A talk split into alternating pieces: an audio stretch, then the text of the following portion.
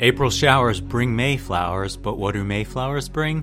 A special offer from the DSR network. For the month of May, become a member and receive 20% off a monthly or annual membership. Members receive an ad free listening experience, exclusive bonus content, our evening members only newsletter, and an invitation to continue the conversation via our members only Slack community. This offer won't last, so act now. Visit thedsrnetwork.com slash buy and enter code Mayflowers, one word, to receive your discount. That's thedsrnetwork.com slash buy and code Mayflowers.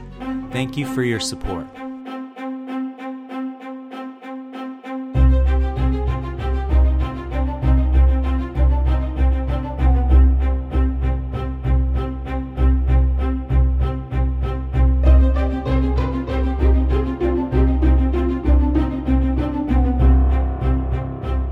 Hi, and welcome back to Foreign Office. I'm Michael Weiss, Director of Special Investigations at the Free Russia Foundation and Senior Editor at Yahoo News.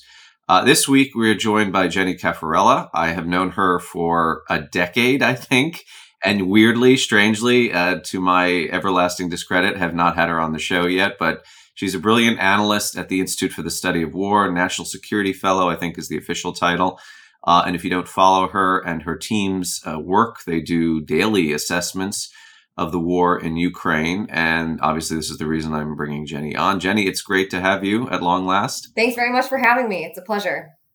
Yeah, you got you guys are doing um, incredible stuff, uh, particularly with uh, map making and sort of pointillistically charting where we stand um, in what 15 plus months of this Russian full scale invasion. Let's start very broadly and generally, and maybe we can then zoom into some you know more localized issues and, and flashpoints. But where is this war at the moment? Um, to, to the outward observer, it would look like you know the fall of Bakhmut, which seemed to be a very anticlimactic and muted affair for the Russians, much to their chagrin. Apart from that, things have remained rather static, and everybody seems to be building anticipation for this forthcoming Ukrainian counteroffensive. Have you noticed any changes in along the contact line that might indicate that well a this counteroffensive has already gotten underway where they're engaged in shaping exercises.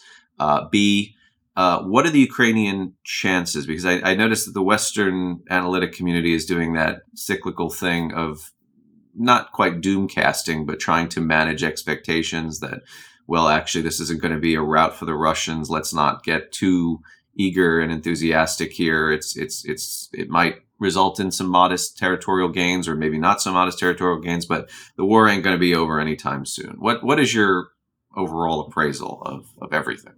Yeah, so we we are still in I would say the stage of what I might call the death throes of Russian offensive capability in Ukraine. Um, the Russians haven't gained significant terrain in many, many months. As you mentioned, they did manage to take the town of Bakhmut after a extraordinarily high cost in lives um, and high cost in equipment, ammunition, etc. But it's a very tactical game. The Russians haven't made significant offensive gains uh, this year at all, and actually, really since last summer um, when they they managed to make some gains in the Donbass. But what the Ukrainians have done is to play for time. They have been continuing to fight back against the limited tactical Russian offensives. They have, in some cases, drawn out some of these battles to buy time and space for what you mentioned that we are now seeing, which is the Ukrainians gearing up and preparing for a counteroffensive of their own. When that major counteroffensive is launched, I am of the view that it hasn't launched, although we can talk about the Ukrainian framing and why that's important.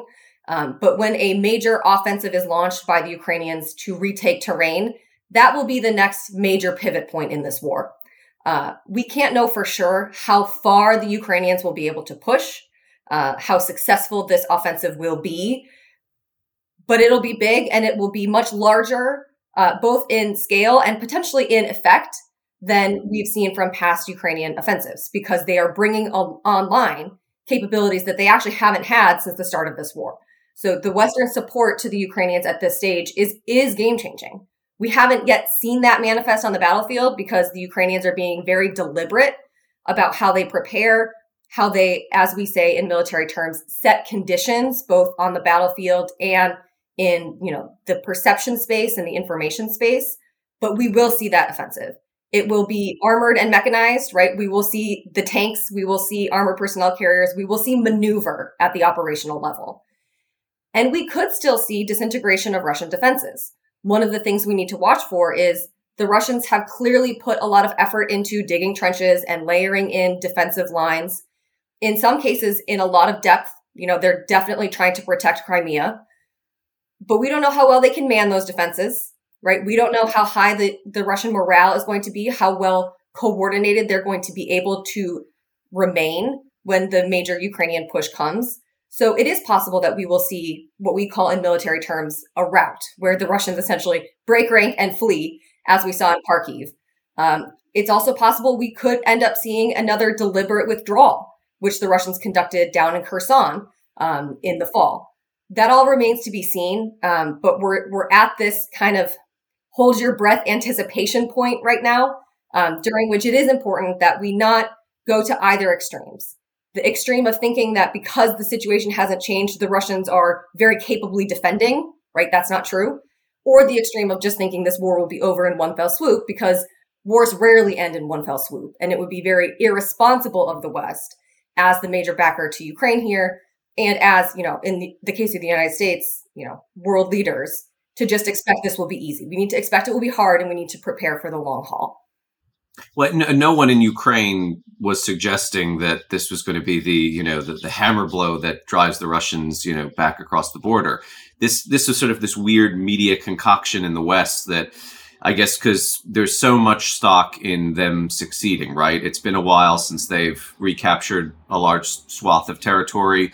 There's a, a, great deal of political pressure being brought to bear. I mean, everyone is cognizant of the fact there's going to be a U.S. presidential election in a few years, two years, um, and that could be potentially catastrophic for the Ukrainians, depending on who wins the election and what becomes of American security assistance and also diplomatic support.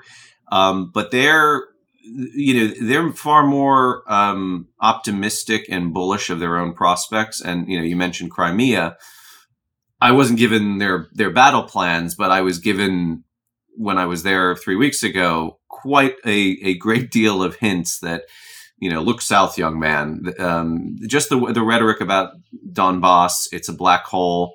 It's this this blighted and blasted wasteland where there is no infrastructure to seize there's very little to reconstitute, and frankly, they're worried that the population, uh, including the, the, those who have been under the yoke of Russian occupation for almost 10 years in the LDNR, that these guys are too far gone to be reintegrated, or at least in the short term. But Crimea, they think uh, there's no damage there, right? I mean, this was a peninsula taken almost without firing a shot. And they also believe the Russians will flee across the Kerch Bridge back to to the Russian Federation territory, and that the population is going to be much more amenable to liberation. Whether or not that's quixotic or rooted in some kind of sociological analysis they've yet to share with us, I don't know. But Crimea, Crimea, Crimea is sort of where I'm focused on now based on, on my reporting. And I want to ask you about this because it seems that the needle has shifted somewhat. Uh, it was it started out with we have to help the Ukrainians push the Russians back to February 24, 2022 borders. And then all of a sudden, because they started to do well, and now, I mean, Jesus, they're getting everything, including F 16s, which, despite what, what I'm reading in the New York Times and Washington Post, nobody was in favor of until they all were, which, you know, I don't know how this, this decision got made. But anyway, the, the issue of Crimea and, and Ukraine's ability to recapture what is seen as Putin's great prize and has been his great prize for many years now. There's more um, encouragement of this than there had been, although still plenty of skepticism. What do you see happening here? Do you think that they're going to conduct this campaign of corrosion and start bombing Sevastopol with Storm Shadow cruise missiles happily provided by the UK? Or do you see actual infantry crossing the line and trying to to to make a push? I mean, they have to do quite a bit of preliminary work before they can even enter, say, the northern third of Crimea, right? Um, but is that where you guys are also kind of focused on more south than east? So Crimea is a great topic, not only for its significance in the war, but also because it's one of those neuralgic points that causes people in the West to sometimes have a little bit of a moment of panic that we can't possibly threaten, you know, Putin's gem in Crimea. And I raise that panic because I do want to spend another moment talking about perception in this war and how it relates to expectations, but also the strategy of the Ukrainians. Because the in the West, the overestimation sometimes of what the Ukrainians can achieve, I think is a product of the seesaw of the argument that we're having, which is can Ukraine win? Right. And many of us who have been watching this situation very closely, as our team at ISW has, have been saying since pretty early in the war, actually, with Western support, Ukraine can win this war. That has been quite a fight in Washington, as you know, at various stages in this conflict. And it has been you know, difficult to not difficult, but it has been a, a robust conversation in terms of setting expectations in the West, especially among audiences that are not military experts and don't watch warfare like this very closely, to help them understand that while Russia seems 10 feet tall, their military, the professional Russian military, is being beaten to a pulp in Ukraine and arguably already has been beaten to a pulp. So the Russia that we imagined existed going into this war actually didn't exist we way overestimated what the Russians were capable of. But it's taking the West, at least many people in the West, a long time to kind of come to terms with that reality and understand what it means for Ukrainian chances in this war. So sometimes what that causes is then, you know, an over expectation to say, well, if you say Ukraine can win, then it must be true that they can win win quickly. And of course that's not the case. Or we're going to see if that's the case because war is complex and inherently not predictable and we do need to give you know, due credence to the level of effort that the Russians are going to put into defending their terrain. But when we talk about what does a Ukrainian victory look like, first we of course need to acknowledge that this is Ukraine's war. They get to decide what victory looks like for them. The West can decide what, you know, what our interests are and how much our interests align with Ukraine's. I would argue it's a near perfect alignment at this stage in the war and actually in principle. Um, but we don't set Ukrainian military strategy. We shouldn't set Ukrainian military strategy. The Ukrainians are focused not only on winning this war, but also on winning the peace after the war. And the reason I raise that in the context of Crimea is because the Ukrainians have decided that ending the war requires the reconquest of Crimea at some stage in this war. I think objectively that's fair and correct. It is Ukrainian territory. US policy since 2014 has been to acknowledge that Ukraine you know, that Crimea is Ukraine. But the Ukrainians are also focused on making sure they will have the military capacity to enforce a peace after the war is ended. I raise that in the context of Crimea because there's the question of taking Crimea and there's the question of securing Crimea, just like there's the question of taking and, and securing the Donbass. And my frustration with how the US administration and, and overall the West has tended to approach this conflict has been to kind of parcel out small packages of military support and focus on the very much here and now kind of 10 yard line of, of what does the next you know push need to look like rather than step back and look at the big picture to say if this war is going to end and stay ended the Ukrainian military is going to have to become a westernized military. They're not going to be buying Russian equipment moving forward. So the way forward for Ukraine is NATO. There's no reason then to be holding off on giving the Ukrainians advanced systems that they're going to need long term to secure the peace and and prevent Putin or his successor from trying this again. So, Is it one of the, the, the, problems of joining NATO? I mean, I don't know if it's if it's uh, an ironclad clause of, of the Atlantic Charter or whatever, but you you cannot have zones of contested territory, or there cannot be. Um, I think their their phrasing is revanchist claims or something like that. So, in other words, so long as Russia is occupying Ukrainian land and seeking to take more, that makes that forecloses on the possibility of Ukraine joining NATO. So, therefore, if you want Ukraine to be whole and secure and protected in perpetuity by a host of nations, you have to give them the tools to liberate all of their 1991 borders, right? At least at some point. Um, so, I mean, I, logically, this makes sense. But I mean, I will say it, it has been somewhat gratifying to see the temperature lowering um, gradually on the, the issue of well, if we if the Ukrainians do X, Putin will launch tactical nukes, or he's going to do something really untoward and catastrophic. And so far, I mean, you know, in the last several weeks, there have been these nightly barrages of missile attacks, uh, particularly on Kiev, but all across Ukraine, right? And they're firing their their Wunderwaffe Kinzhal hypersonic missile, which was going to be, you know, the missile to end all missiles. And James Rushton and I just wrote a piece saying this whole thing, in theory, was a busted flush, let alone the reality. And now the Ukrainians seem to be intercepting each and every one of these things using Patriot missile batteries that the United States is providing them. So in combat, all of the kit during the Cold War that we invented and developed and upgraded to essentially go to war with the Soviet Union slash Russian Federation, Russian Federation, the Ukrainians are using to great effect on the battlefield. So I talk about a, a vanguard of future NATO. The military experience, the intelligence that is being gathered in this conflict, I mean, this will be studied for decades in terms of how the Russians fight, and more to the point, how they don't fight, right? And how their kind of Potemkin self assessment of their capability and their weapon systems does not measure up to the brutal reality of what they're they're facing in, in a, what was written off as not even a peer adversary. I mean, a, a, a joke, right? One that was going to collapse in three days. But I, I don't know. I mean, from your you you inhabit the sort of more blob like aspects of Washington, D.C. than I. Um, can you tell me, do you see that there's a, a kind of shifting narrative or a shifting understanding in what's at stake here? And, and even more to the point, what Ukraine is capable of doing? Maybe not tomorrow, but down the line, months from now, or a year or two years from now. Yeah, I mean, I think, look, as it pertains to NATO, I, this is a simple way of viewing it and I'll acknowledge that, but I can't help but continue to come back to how do you tell the military, the country that defeats the Russian army in the field, that they can't be part of the NATO defensive alliance meant to enable Western democracies to, if necessary, defeat the Russian military in the field. So we would be lucky to have Ukraine join NATO.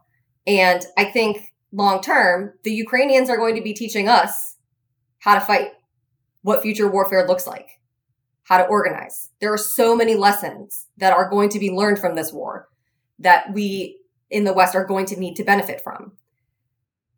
I think that you mentioned the, you know, kind of paranoia of escalation with Putin. And I, I do use the word paranoia because it is grounded in fear.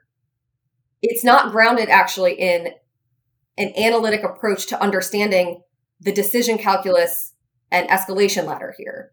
We're terrified of the possibility. We should be terrified of the possibility because it's terrifying.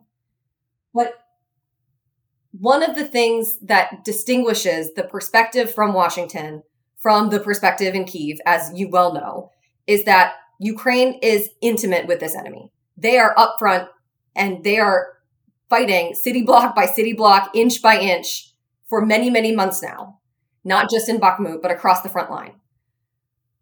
What the Ukrainians are learning is valuable to NATO, but it is also a set of lessons that we are going to have a hard time understanding because we are not the ones fighting this war. And I want to raise that because the Ukrainians are brave and the Ukrainians are taking risks, not just because they are Ukrainians, but because they must. We're not in that position. So you're seeing more risk aversion from Washington because it's not our population at stake. It's not our survival as a country at stake. That doesn't mean that that Washington is ambivalent, right? Or or doesn't care, doesn't understand the risks. There's a great appreciation for what's at stake for Ukraine and what Ukraine is sacrificing. But it's inherently different. And that brings me back to scoping the counteroffensive. It is entirely possible that Ukraine is going to be bold and pick a target like Crimea for the opening salvo of this phase of the counteroffensive. I think it's also possible that they don't, right? And that they have a operational approach that that focuses first, for example, on severing the ground line of communication, the supply line, um, down to Crimea, and taking a longer term approach. I don't know, and candidly, I won't try to make a call about where the Ukrainians will focus because their operational security is, you know, among the most important aspects of this war.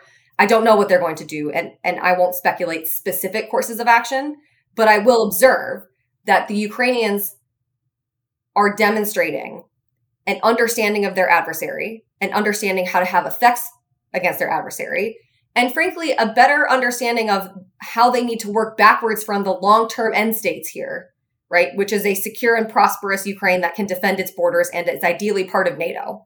And they're working backwards from there, it seems, to set their strategy. And that's how you get to Crimea. And let's let's talk about you know paranoia is a sort of two way street here, right? Um, the Ukrainians are conducting operations, plausibly deniable though they may be, uh, which are utterly humiliating Russian sense of self security. And I mean, look at this cross border raid, which lasted f- for what, 48 hours in Belgorod, where, I mean, we were talking about the liberation of Russian settlements by, I want to get into the actors that were responsible for this because it, this is more than raised eyebrows. But I mean, let, us just let's be very candid about this. This certainly looks like a Ukrainian military intelligence operation whereby they armed a group of Russian, I, I would call them extremists. Uh, these are unsavory characters, but anti-Putin Russian actors nonetheless, who then waged this daring and bold cross-border incursion into Belgorod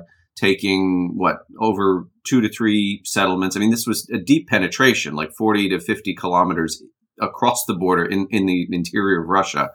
And we're running roughshod over FSB border guard and whatever, you know, remained of any kind of conventional military um, contingent in these areas for two days. And for two days, Russia was under attack by ground forces. Um, under the banner of you know what Free Russian Legion and uh, the Russian Volunteer Corps. Now these are not very ideologically um, cuddly actors, right? I mean, the latter group is led by an avowed neo-Nazi. There was photos of some of these guys captured by Getty with, I mean, swastikas on their lapels.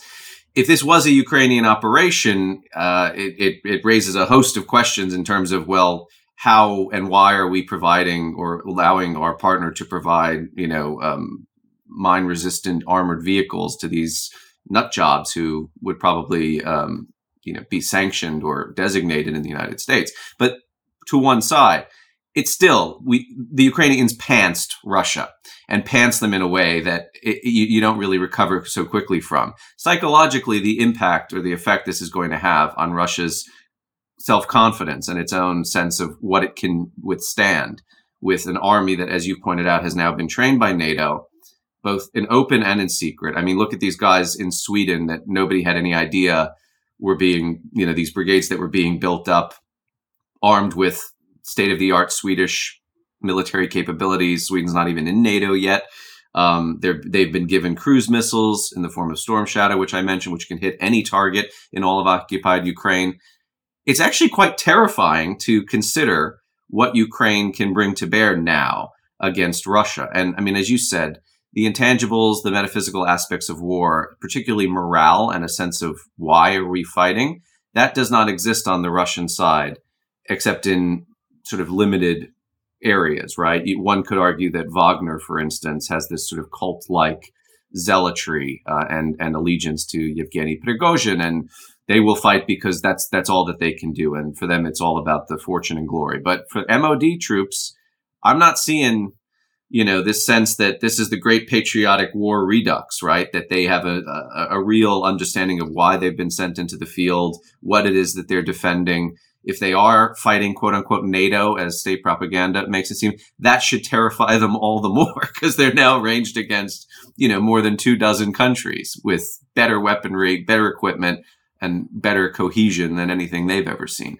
So does this not work both ways? I mean, like what what do you reckon the Russians are thinking right now? They're they're they're digging trenches, they're laying mines, they're building these dragon's teeth, um, you know, physical impediments to stop tanks in their tracks. But if you're a a Mobic sitting in one of those trenches, and you're just kind of like watching the clock go by, knowing that eventually some shit is going to hit the fan, this does not make you very this does not put you in a very happy or or equable state of of mind, right? I mean, it, it's got to be pretty daunting the task at hand for them, and yet we don't really appreciate that aspect of this in the West. We still see this sort of behemoth Russian military power, but I mean, look at the evidence of what what has been this this chaotic mobilization and this this sort of absolute sense of degradation on the other side. The Ukrainians don't have that on their side, at least not to the extent that that I've seen.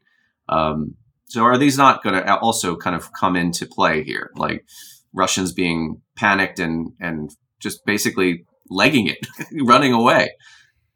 So these are the human aspects of war that are very difficult to understand well really ever to be to be honest um, unless you're there and you're you're fighting. Uh, but especially hard to understand from so far away right? And the question of the psychological effects i think is so critical in part because we can't fully predict it until it happens right but also because it opens up avenues of inquiry that i am sure the ukrainians are following into what's in the realm of the possible right it's possible that another Russian unit will break and flee, right, for the hills for their lives or surrender. That's possible pretty much any day. And it's entirely likely that we'll start to see that, I think, when a major Ukrainian push happens. But there's also the question of what can the Russians muster themselves given their current state, both the state of their capacity, but also the state of their morale. And the reason I raise that is to take us back to Crimea, I like to pose a question, and it's genuinely a question. I don't know the answer. But the Russians took Crimea, of course, back in 2014, in part selling a dream of rejoining Russia to the sympathetic population in Crimea. What has actually happened since the Russians have now invaded again to complete the conquest of Ukraine is a very dismal showing of what a future as part of Russia looks like. It's humiliating. And that has been true since about like four days into the war. I mean, that's not only recently true because of this, you know, cross border incursion. Um, the Russians have been being humiliated for well over a year now. We can learn a lot from that. First, we've learned that Putin is actually cautious about escalation. So the the bar is high, in my view, to argue that the next humiliation is going to be the one that causes Putin to depart from his pattern of behavior, which is to be very careful and very deliberate about going up the escalation ladder. Look, there's also a reality I think we need to face, which is we need to be very sober about the risks of nuclear escalation. I would never discount that. It needs to be handled very seriously. It is being handled very seriously. Okay, but if we can step back from the brink of that, you know, panic attack, is Putin going to widen his war against NATO while he has no military that has a chance of fighting NATO? That's a really, really high bar. I'm not saying that there's no circumstance in which that could happen. Anything is possible in war. And also, I mean, the, the use of a tactical nuclear weapon it's it's a match you can only light once, right? I mean, if he were to deploy WMD, he is going to, if not lose, then severely deteriorate his relationship with China, with India, with other countries that are sort of deeply ambivalent about this war to begin with, but will draw a line there, right? Also, and perhaps more crucially, it's not going to achieve his strategic objectives. It's not going to give him Ukraine, right? A tactical nuclear weapon will kill loads of people, but it's not necessarily going to have a battlefield, um, a major battlefield advantage, advantage to the Russian side. So I think you know it's it's it's a lose lose proposition, which has in his whatever kind of mental or psychological state that he is in, he's still capable of rational thought. And again, it's been gratifying to see the reporting shift on this, but more to the point, U.S. intelligence, if if there was real panic in terms of what we were seeing from the Russian side, the movement of strategic weapons and all the rest of it. You and I would know about it because we'd be reading about it. It's, it'd be the only thing that cable news is talking about. But so far, it's been, if anything, this panic attack that you alluded to seems to have dissipated.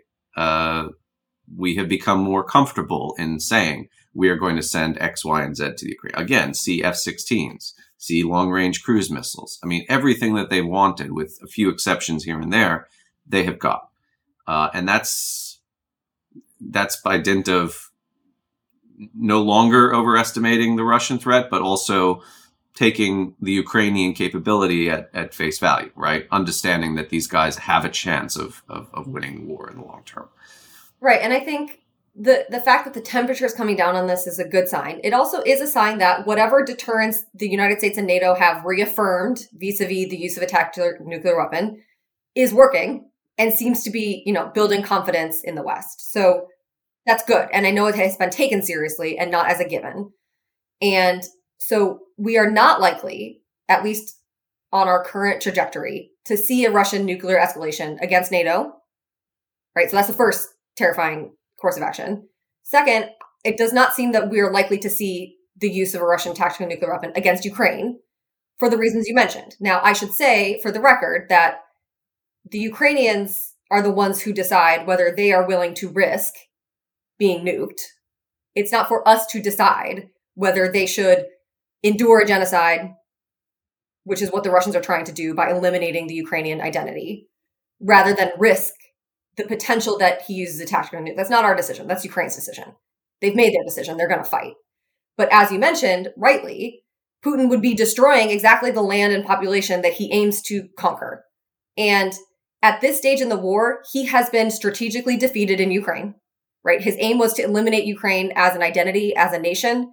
And Ukraine has never been more united as a nation and had a clearer identity and international recognition.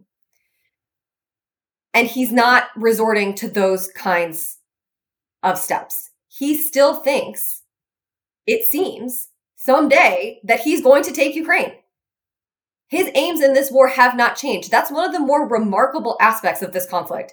It's just the sheer refusal by Putin to adapt, actually, to reconsider what he's gambling actually in Ukraine and what he's costing his own population in Ukraine. And it has consequences not only for how the Ukrainians design their military operation, but how we talk about ending the war, because Putin has no interest in negotiating a peace. Still. So while I agree with the objective principle of negotiations, with the objective principle of ending the violence and seeking a diplomatic solution, there is not room for one so long as Putin remains unwilling to negotiate, which he remains unwilling to negotiate. And he's pretty clear about that. So we have to change the conditions on the ground.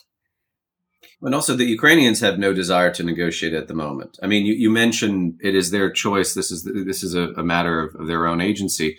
Several months ago, there was a widespread perception on the street uh, in Kiev, at least, there will be some nuclear engagement. There, there's there's going to, we will get nuked, um, and that whatever that was sort of the atmospherics at the time. Uh, again, that too has dissipated, but despite that presentiment of coming apocalypse, they still wanted to fight.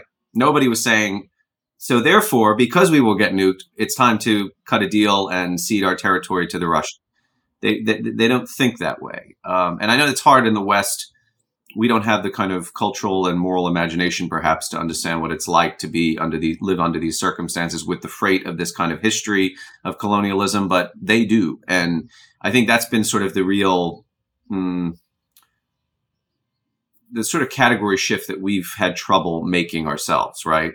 Understanding not only did we perhaps get Russia wrong for all these many decades, but we didn't really understand what countries that have been at states of conflict and war and under occupation by the Russians have felt uh, in terms of how they see this as an existential struggle, not something that's like a game of uh, Stratego or Stratego on, on, on a, a, playing board. You know what I mean? Um, We're also not. Yeah, I mean, yeah. yeah, go ahead. We're also not enduring the abuse. We're not seeing entire villages wiped off the map. We're not having our wives and sisters raped. We're not having our children ripped from their homes in the tens of thousands and sent to re education camps or sent to Russia. It's not happening to us we don't have that visceral reaction. I tend to think, and you know, this is a hypothetical and and therefore worth nothing, but I tend to think if we face the kind of violence that the Ukrainians are enduring every day, we too would be willing to say no, we will risk the nuke. We are not submitting to this kind of a genocide.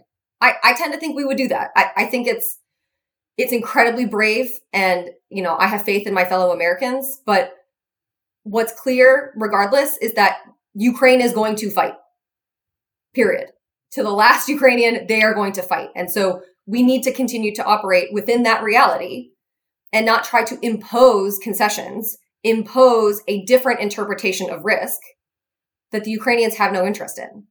And i'd like to spend one more moment on the, the concept of negotiations because this is a sore point for me and I, am sure you'll relate to this as well as it relates to you know previous eras of national security crises in the middle east where we often had the refrain that the united states needs to negotiate ceasefires or cessations of hostilities for humanitarian purposes that the, the most morally right thing we can do is to end the shooting. And while i can understand that and i too would love to see the violence stop we have to understand the full definition of violence. It's not just happening on the front line. The Ukrainians that are living under Russian occupation are enduring horrific violence. The Russian occupation is brutal. And we would condemn that population to continuing to endure that if we try to force some kind of ceasefire line on the Ukrainians. The Ukrainians are not going to do that. They're not going to abandon their people. And it's just my perspective from the outside, but I think they're right not to abandon their people because that population is suffering oftentimes in too much silence. I mean, there's growing recognition of some of the Russian war crimes and there's growing attention to trying to, you know, prosecute that and, and build some evidence in, in international courts. I think that's good, but I don't think that Western populations still have a full grasp on just the scale of the inhumanity that's going on behind these front lines.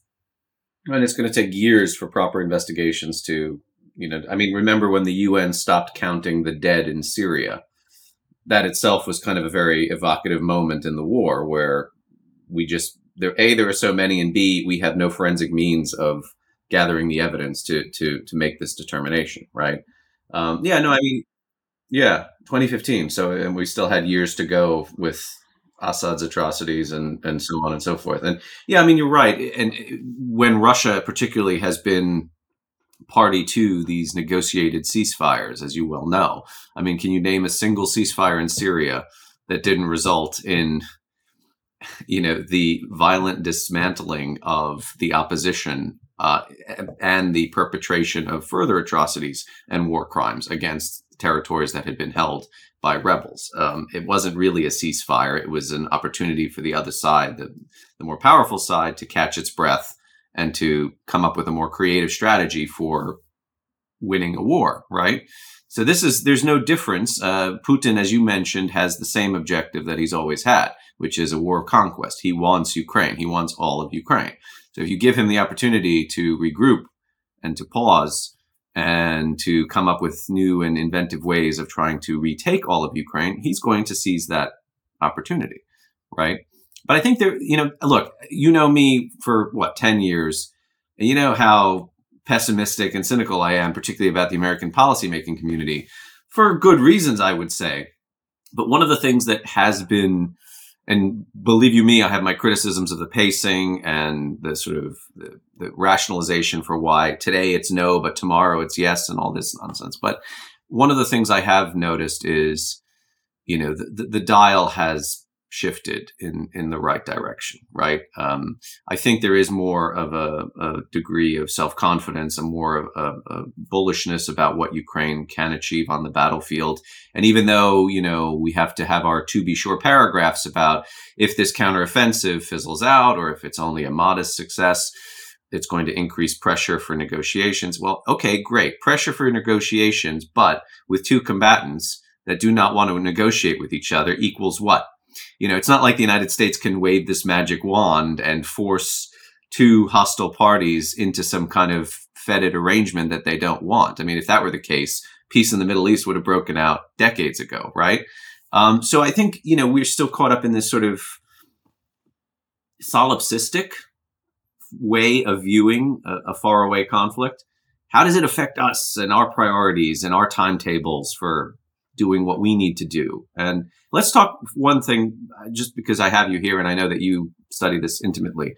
This idea that what America is spending dollars and cents on Ukraine is A, exorbitant, B, unaccountable, C, you know, a complete and utter waste of money. Can you walk us through? Because no doubt you're briefing people on the Hill about security assistance, where it's going, how it's being used effectively or not so effectively. Can you give my audience a sense of, you know, what are we spending in the billions, right? It's what, 5% of our annual defense budget now, maybe a little more than that. Um, value for dollar or no? Uh, the strategic defeat of the Russian army in a land war in Europe for 5% of the annual US defense bu- budget sounds like a bargain to me, but I don't know. Maybe maybe I'm not thinking enough like Marjorie Taylor Greene about these things. What what is just from a, a, a very inhumane cost benefit ratio? So I would agree with you. And look, I am going to take a couple steps back and frame this issue in part because that's usually what I do and can offer, which is if we step back to understand US defense strategy and how the United States has been preparing for the potential that we will need to fight a war against a great power. There are a couple of interesting reflections. The first is we thought the Russians were our so called pacing threat, by which the Defense Department meant the threat, the state actor that has the potential to outpace us in military modernization and present such a military threat that we might not win the next war. Okay, we thought the Russians were the pacing threat up until about, I think, 2016, 2017. And 5% of our defense budget is pretty roundly defeating that pacing threat. Not just a small percentage of our defense budget, but no American lives. So when we talk about cost as a nation, I think we need to continue to try. I know domestic politics is hard and I know that there are trade offs, and I, I, get all of that. But we need to try to take the the broad view because there are costs in terms of finances. There are costs in terms of risk right? The cost of inaction in ukraine means allowing the russians to conquer ukraine and then come for nato because putin is clear that that was his intent to come for nato next there is cost in lives there is also cost in i would argue values in who we are as a nation. We are a country that stands up to oppression. Regardless of what you think about how well we have tended to do overseas or the mistakes that we have made as a great power, there's room for debating and analyzing all of that. And in fact, I personally think it's an aspect of American strength that we are so hard on ourselves. Our government is never good enough. Our national security is never good enough. Our country is never good enough. We are always trying to be better. I think some people take that in a pessimistic way to say that, oh, it's never good enough and therefore we should be sad about that. I tend to see it as a good thing. We're pretty unreasonable. it's never good enough. We're always pushing for more. Self criticism bordering on self loathing. Yeah, it, it goes a, a, little far sometimes, I think, but I, I do think ultimately it's a strength. And I think you saw the kind of intrinsic American reaction to Ukraine at the start of this war that has since become a little clouded by politics, but I'll bring us back to what I thought was a very telling moment after the Russians invaded, which was it's important to keep in mind that, you know, Americans on the whole were, you know, believed that the Russians were 10 feet tall. That includes policymakers, that includes the public, right? And yet the reaction to the Russians so brutally and overtly invading a country that posed no military threat to them, the reaction from the public in many places was to go dump out all of their Russian vodka. Because we understand what it means to stand up against tyranny. We understand what it means to fight for the right to exist, for the right to be independent. That's who the United States is. And I think it would be a very, very, very sad day if we were unwilling to spend 5% of our national defense to hold that line now. With with rounding errors, Pentagon yeah. rounding errors in the billions, what, three billion dollars. Yeah, so I mean, we could even send three an extra three billion and not change the uh, the hatred and contempt for the uh, military industrial complex that Marjorie Taylor Greene and some of her cohort have uh, for that and, and for this war. Um, anyway, Jenny, I we started late because of my rounding error in terms of uh, my scheduling, but um, it was great to have you on. As always, our conversations I thoroughly enjoy, and now the public gets to enjoy them as well. Um, what can I um, what can I promote here uh, that you and your team have done? I know that you did a recent uh, sort of assessment of the Battle of Bakhmut, where you came out and said the Ukrainians were right, the rest of us were wrong. This was worth defending just because of the casualties and, and losses on the Russian side. We can read that at ISW's uh, website, right? Institute for the Study of War. Uh, and we can follow you on Twitter at. Yeah, it's at the Study of War. Um, I my personal account is at Jenny Cafarella. Um, I, I would just say, yeah, simply please go read our work. Um, we have an incredible team that includes a lot of young analysts that are brilliant and have been working around the clock every day since this war began to produce mm-hmm. the maps that we produce and the analysis. Uh, we're not always right. Nobody's always right in intelligence, and whoever tells you that they are always right, you probably shouldn't trust.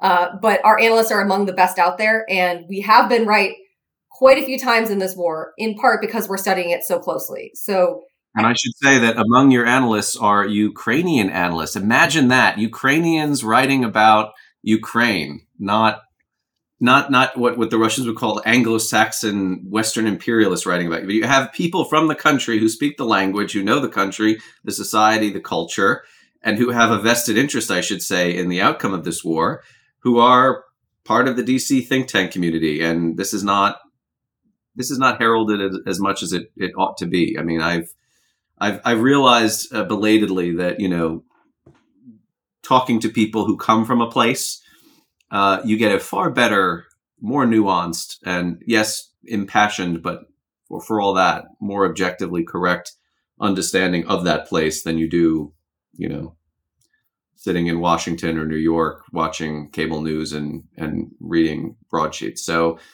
hats off to you for for for hiring these guys. Well, thank you. Hats off to them. It's truly a privilege. Anyway, Jenny, uh, great to have you on, and please come back. Uh, you've been listening to Foreign Office. My guest this week is Jenny Cafarella. She's the National Security Fellow at the Institute for the Study of War, which is doing hour by hour analysis of the uh, Russian invasion of Ukraine. So follow them and their work. And we'll see you next week. Thanks very much.